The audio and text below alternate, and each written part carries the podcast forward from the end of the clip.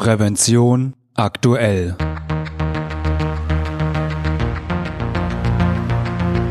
Ihr Podcast für Sicherheit und Gesundheit bei der Arbeit. Herzlich willkommen und hallo. Schön, dass Sie wieder eingeschaltet haben. Am Mikrofon begrüßt Sie Falk Sins. Liebe Hörerinnen und Hörer, der Tod ist Ihr ständiger Begleiter.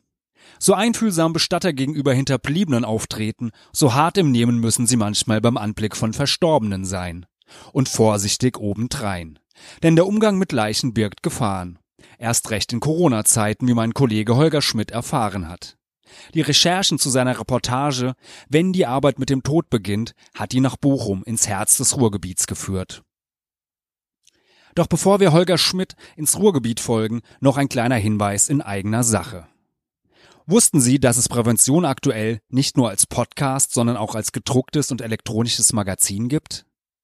Die aktuelle Ausgabe 2 2021 ist soeben erschienen und in dieser erfahren Sie außerdem, wie Menschen mit Gewalt am Arbeitsplatz umgehen, welchen Gefahren Zöllner am Frankfurter Flughafen begegnen oder worauf es bei der Gewinnung neuer Mitarbeiter ankommt.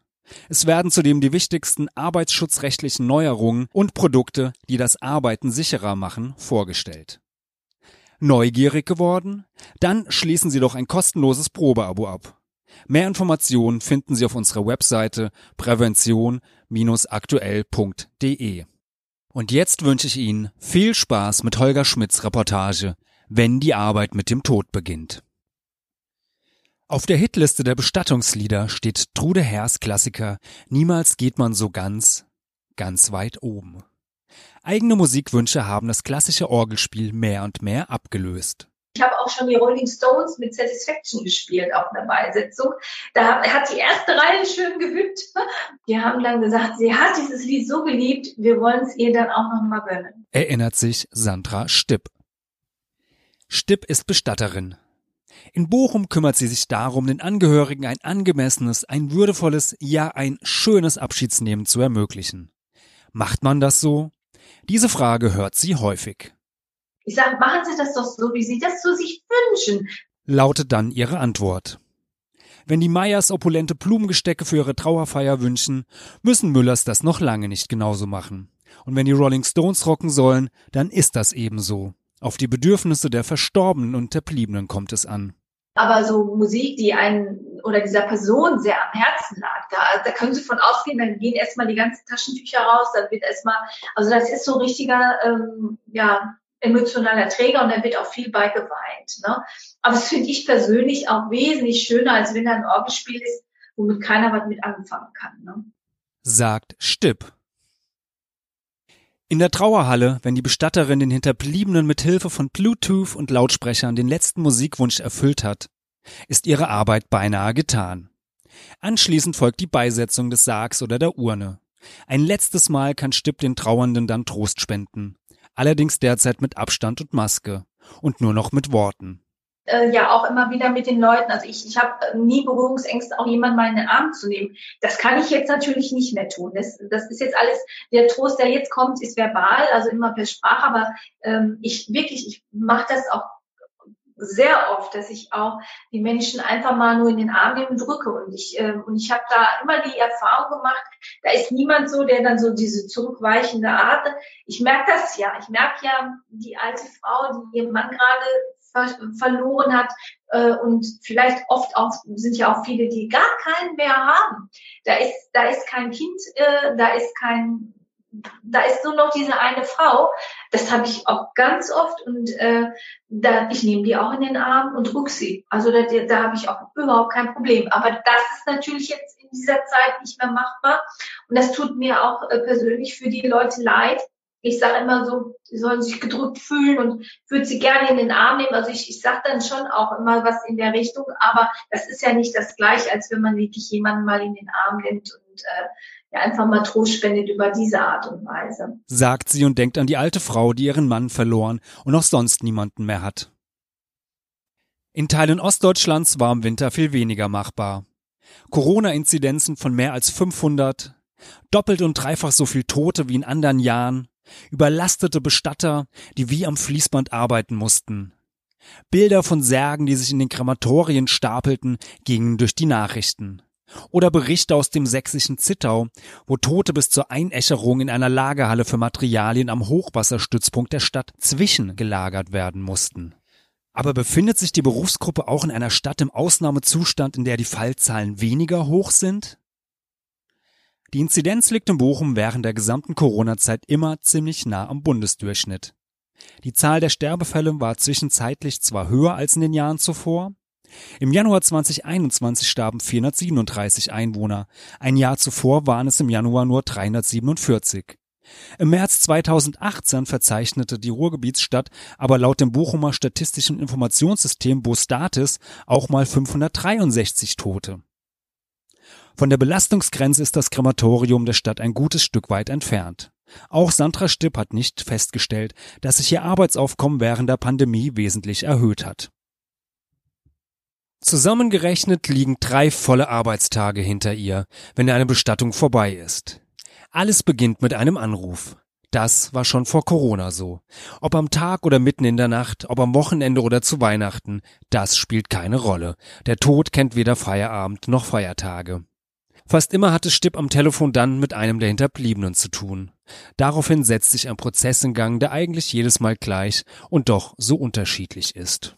Ich habe den Fokus aber auch sehr stark auf das Zwischenmenschliche. Und das macht meine Arbeit aus. Sagt sie. Sie könne sich aus der Vielzahl der Bestattungsunternehmen nur abheben, indem ich halt mit den Leuten mich mehr beschäftige und dann halt auch einfach mein Ohr gebe ne? und, und meine Zeit. Am Anfang ist die 52-Jährige als Seelsorgerin gefragt. Schließlich hat der Anrufer gerade erst die traurige Nachricht aus dem Krankenhaus erhalten oder war sogar in den eigenen vier Wänden dabei, als ein Elternteil, der Lebenspartner oder ein anderer lieber Mensch gestorben ist. Stipp bietet den Angehörigen an, sie zu Hause zu besuchen, wo sie sich wohlfühlen. Auch hier gilt mit Maske und Abstand.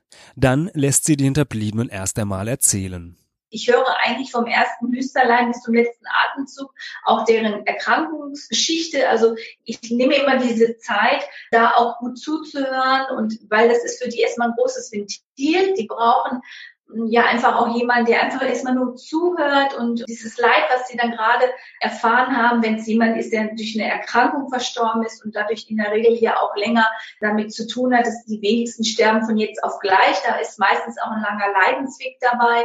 Das reden sie sich erstmal auch so ein bisschen von der Seele. Und bevor ich dann eigentlich anfange, mit denen so, ich sage jetzt mal Blümchen auszusuchen oder zu besprechen oder den Sarg oder die Urne, da höre ich mir erstmal auch wirklich an, wie es ihnen so in der letzten Zeit ergangen ist. Dabei wird zwischendurch mehr gelacht, als man meinen könnte. Denn oft ist auch die eine oder andere Anekdote dabei. Oder wie es Stipp ausdrückt. So ein Gespräch, es ist nicht immer alles tot ernst. An den Seelsorgepart ihrer Arbeit schließt sich für Stipp der Organisationsteil an. Der Vorteil der Hausbesuche, dort sind in der Regel alle wichtigen Papiere, also Familienstammbaum und Personalausweis, die das Standesamt neben dem Totenschein für das Ausstellen der Sterbeurkunde benötigt, Vertragsdokumente, um Rentenkasse, Krankenkasse und Versicherung zu informieren. In ihr Büro nimmt die Bestatterin neben den Unterlagen neue Erfahrungen aus den Gesprächen mit es hilft mir in meinem eigenen Leben halt auch, mich zu erden. So kann man das wirklich sagen. Ich werde ganz oft geerdet. Und das ist eine schöne Erfahrung. Gesundheit sei das Wichtigste. Alles andere lasse sich regeln. Sie nehme sich viele Dinge nicht so stark zu Herzen und rege sich nicht über jeden Kleinkram auf. Weil man bekommt jeden Tag mehr oder weniger diese Endlichkeit des Lebens vor Augen geführt und äh, das sagt einem auch, mein Gott, reg dich nicht für jeden Kram auf, das lohnt sich einfach gar nicht. Das war in ihrem früheren Beruf nicht der Fall. Stipp ist gelernte Bankkauffrau. Bestatterin wurde sie erst nach der Heirat. Ihrem Mann Georg gehört eine Schreinerei. Seit inzwischen 60 Jahren hat der Familienbetrieb einen Bestattungszweig. Sie wurde von der Schwiegermutter angelernt. Vor 13 Jahren übernahm sie deren Aufgaben. Nicht jeder ist für den Beruf geeignet. Einerseits benötigt ein Bestatter Einfühlungsvermögen im Umgang mit den Hinterbliebenen, andererseits ist die Arbeit nichts für Zartbeseitete. Ich sehe jede Leiche, sagt Stipp. Opfer von Verkehrsunfällen zum Beispiel sind kein schöner Anblick. Stipp verpackt das gut. Festgestellt, ich habe da gar keine Schwierigkeiten. Ich nehme es auch nicht mit in den Schlaf oder so, dass ich jetzt schlecht träume oder das kann ich nicht sagen. Ganz nah kommt sie den Leichen selten. Bei Erdbestattung ist das immer dann der Fall, wenn sie den Sarg eine halbe Stunde vor der Trauerfeier schließt. Bis dahin können Freunde und Familie noch am offenen Sarg Abschied nehmen vom Verstorbenen. Es sei denn, es lag eine Corona-Infektion vor. Dann darf der Tote nicht aufgebahrt werden, der Sarg muss verschlossen bleiben und mit einem Corona-Warnhinweis versehen werden. Auch vor Einäscherung ist ein letztes Abschiednehmen noch möglich, sofern keine Covid-19-Infektion beim Verstorbenen vorliegt. Diese Regelungen jedenfalls galten bei Redaktionsschluss. Steigende Corona-Fallzahlen können jederzeit zu Verschärfungen führen. Das Abholen der Leichen, meist aus dem Krankenhaus, und das Herrichten für die Bestattung oder die Einäscherung im Krematorium übernimmt Florian Langbehn für Sandra Stipp. Er führt in dritter Generation einen Bestattungsdienst, den es seit 51 Jahren in Bochum gibt. Dazu gehört ein Sarggroßhandel, 900 Särge hat er in seinem Lager. Außerdem ist Langbehn mit seinem Team und fünf Leichenwagen im gesamten Ruhrgebiet unterwegs, bringt die Verstorbenen zu den Friedhöfen und Krematorien. Abstand und die Einhaltung in feste Teams in einem Zweischichtsystem sollen die Gefahr einer eigenen Infektion minimieren. Ein Covid-19-Fall wäre nicht nur unangenehm und möglicherweise gefährlich für den betroffenen Mitarbeiter, sondern auch für das Unternehmen. Langbehn müsste in Quarantäne und den Betrieb vorübergehend schließen. Die Pandemie schlägt sich für ihn ansonsten in einem höheren zeitlichen Aufwand nieder. Der Aufwand ist eben halt ein bisschen größer, weil man in den Krankenhäusern nicht mehr so leicht reinkommt. Ne? Und äh, in den Altenheimen auch. In manchen Altenheimen muss man sogar einen, äh, einen Corona-Schnelltest schon machen, bevor man überhaupt reinkommt. Erklärt der 35-Jährige. Mehr zu tun als gewöhnlich hat Langbehn wegen Corona nicht. Oh, also ich sag mal so, man merkt äh, sowieso Wintermonate sind, äh, äh, sind, sind Monate, wo mehr gestorben wird. Das ist das war das ist jedes Jahr so. Das, ne, die, die Kurve geht im Winter hoch, ob es eine Grippe ist äh, etc. Die Kurve geht hoch. Er fahre für 15 Bestatter. Insgesamt habe er seit Ausbruch der Pandemie 60 Covid-19-Tote versorgt. Im Frühling und Sommer könnten die Zahlen nach oben gehen, falls die dritte Welle tatsächlich mit voller Wucht über Deutschland und das Ruhrgebiet hereinbricht. Vorsichtig sind Bestatter ohnehin. Die Einhaltung von Hygieneregeln ist in dem Beruf wichtig. Schließlich bargen Erkrankungen der Verstorbenen schon immer gewisse Risiken. In der Theorie des Arbeitsschutzes heißt das etwas abstrakt. Gesundheitsgefährdung durch biologische Arbeitsstoffe. In der Praxis kann das ganz konkret Hepatitis sein, Tropenkrankheiten, der multiresistente Krankenhauskeim oder andere Bakterien und seit etwas mehr als einem Jahr eben Corona. Mit seinem ersten Covid-19-Toten bekam es Langbehn im Mai vergangenen Jahres zu tun. Der Verstorbene lag schon in einem Bodybag, in einem Leichensack aus Kunststoff also. Damals war das noch so, okay, es war ein Corona-Toter, der lag in der Tüte, da kann eigentlich nicht relativ viel passieren. Ja, wir haben ja auch mit anderen Krankheiten schon zu tun gehabt, mit Kreuzfeld-Jakob und die ganze, ganze Geschichte. Ne? Von daher waren wir ja schon damals schon ausgerüstet ne, für, für solche Fälle. Sagt Langbehn. Persönliche Schutzausrüstung wie Handschuhe oder FFP2-Masken gehören für Bestattungsdienste zur Grundausstattung, wenn sie Verstorbene aus dem Krankenhaus abholen. Erhalten Sie die Info, dass bei einem Verstorbenen SARS-CoV-2 nachgewiesen wurde, ergreifen Sie besondere Schutzmaßnahmen. FFP3-Maske, Schutzbrille, lange Schutzkleidung inklusive einer Einmalschürze aus Plastik und Einwegüberschuhe. Außerdem zwei Paar Nitrilschutzhandschuhe, die übereinander getragen werden. Das verhindert Schmierinfektionen beim Transport des Verbrenners. So werden im Fachjargon die schlichten Kiefernholzsärge genannt, die für Einäscherung verwendet werden. Überdies wichtig, desinfizieren. Der Bodybag, in dem der Tote liegt, der Sarg, alle Oberflächen, mit dem der Leichnam in Kontakt gekommen sind, der Leichenwagen, alles muss gründlich desinfiziert werden. Beim Bewegen der Leiche, sei es beim Waschen, Verlagern, An- oder Auskleiden, ist die Gefahr am größten, mit Körperflüssigkeiten und Aerosolen in Kontakt zu kommen. In den Lungen ist noch Luft, die dann aus Mund und Nase entweichen kann. Am Krematorium angekommen, ziehen Florian Langbehn und sein Team deshalb wieder ihre PSA an. Denn sie müssen dort den Sarg, der mit dem Hinweis infektiös oder Covid-19 gekennzeichnet ist, noch einmal öffnen. Das Prozedere im Umgang mit den Corona-Toten orientiert sich an den Empfehlungen des Robert Koch Instituts, kann aber von Bundesland zu Bundesland unterschiedlich sein. In Bochum muss Langbehn den Leichnam aus dem Bodybag holen und entkleiden. So kann der Amtsarzt am nächsten Tag die zweite Leichenshow durchführen.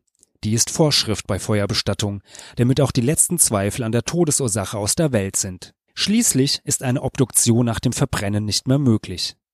Gibt der Arzt grünes Licht für die Einäscherung, tritt Langbehn wieder auf den Plan, kleidet den Toten an und schließt den Sargdeckel. Die Leiche kann verbrannt werden. Am Tag X, so drückt sie es selbst aus, übernimmt wieder Sandra Stipp. Bis dahin hat sie alles geplant und koordiniert.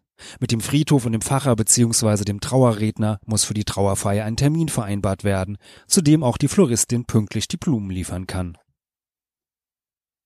Die Details der Bestattung hatte sie mit den Hinterbliebenen zuvor längst abgeklärt. Erdbestattung oder Feuerbestattung, Reihengrabstätte, pflegefreies Rasengrab oder Beisetzung der Urne im Kolumbarium, in der Urnenwand also. Leichter ist es, wenn die Familie schon über die Bestattung gesprochen hat. Allerdings sei die Hemmschwelle anscheinend noch groß, mit den Kindern oder dem Ehepartner darüber zu sprechen, hat Stipp festgestellt. Ich sage, man stirbt nicht einen Tag eher, äh, wenn man mal darüber geredet hat. Eine Stunde vor Beginn der Zeremonie ist sie am Friedhof, schmückt die Trauerhalle. Früher habe sie die Sorge gehabt, dass jemand nicht kommt. Die Floristin mit den Blumen, der Organist, die Trauerrednerin. Schiefgelaufen sei in den 13 Jahren ihrer Tätigkeit aber noch nichts. Den Pfarrer, der einmal nicht aufgetaucht sei und die Trauerfeier platzen ließ, kenne sie nur aus den Erzählungen ihrer Bestatterkollegen. Ebenso die Trauerhalle, in der an einem windigen Wintertag die Dekoration in Flammen aufgegangen sei. Auch dieses Mal läuft alles glatt. Es ist eine der selten gewordenen Erdbestattungen. Stipp schätzt, dass bei ihr inzwischen etwa 90 Prozent eine Urnenbeisetzung wünschen. Am Eingang der Trauerhalle in Bochum-Querenburg liegt eine Liste, in die sich die Anwesenden eintragen müssen. Die Zahl der Trauergäste ist begrenzt.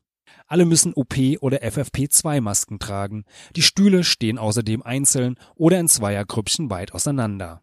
Trauerfeier unter Corona-Bedingungen. Dann beginnt die Trauerfeier. In deren Verlauf wird die Bestatterin wieder als DJ aktiv. Es wird klassisch. Die Hinterbliebenen haben sich Meditation aus Jules Massenets Oper Thais gewünscht. Als die Zeremonie beendet ist, schreiten die Sargträger zum ausgehobenen Grab. Sandra Stipp spendet ein letztes Mal Trost, mit Abstand und Maske. Alles ist nach Wunsch verlaufen ich, ich bin immer sehr erleichtert nach jeder Beisetzung, weil ich muss mich ja auf Leute verlassen, entweder von der Kirche oder der Trauerredner, kommt die Musik, spricht der Organist, wenn jemand Orgel gewünscht hat. Das sind ja alles so Sachen, wo ich äh, in dem Moment erstmal keinen Einfluss mehr drauf habe und alles, was nicht meinen Einfluss so hat. Und da, da habe ich immer so, nach jeder, eigentlich nach jeder Beisetzung, ja, bin ich froh und dass es alles gut gegangen ist. Und ich bekomme auch immer sehr schnell von den Leuten auch immer ein Feedback, schon eigentlich mit am Friedhof. Das ist etwas, was äh, für mich dann auch sehr schön ist, weil freue ich mich immer auch sehr, dass ich dann den Leuten Bestattung so habe ermöglichen können, wie sie sich das gewünscht haben. Ja, und es fällt mir dann natürlich auch ein Stein vom Herzen, dass es dann alles gut gegangen ist. Sie kehrt dann in ihr Büro zurück. Zufrieden, geerdet. Liebe Hörerinnen und Hörer, ich hoffe, diese Folge hat Ihnen gefallen und hilft Ihnen weiter in Ihrem Arbeitsalltag. Und vielleicht haben Sie auch Anregungen, über welche Themen wir in diesem Podcast einmal reden sollten. Wir freuen uns über Ihr Feedback. Falls Sie uns zum ersten Mal hören, natürlich können Sie uns abonnieren bei allen gängigen Podcast-Anbietern. Und natürlich würden wir uns über eine positive Bewertung freuen, wenn Ihnen diese Folge gefallen hat. Sie finden uns im Internet unter www.prävention-aktuell.de. Und ich hoffe natürlich, wir hören uns wieder. Eine gute und sichere Zeit bis dahin wünscht Ihnen Ihr Moderator Falk Sins.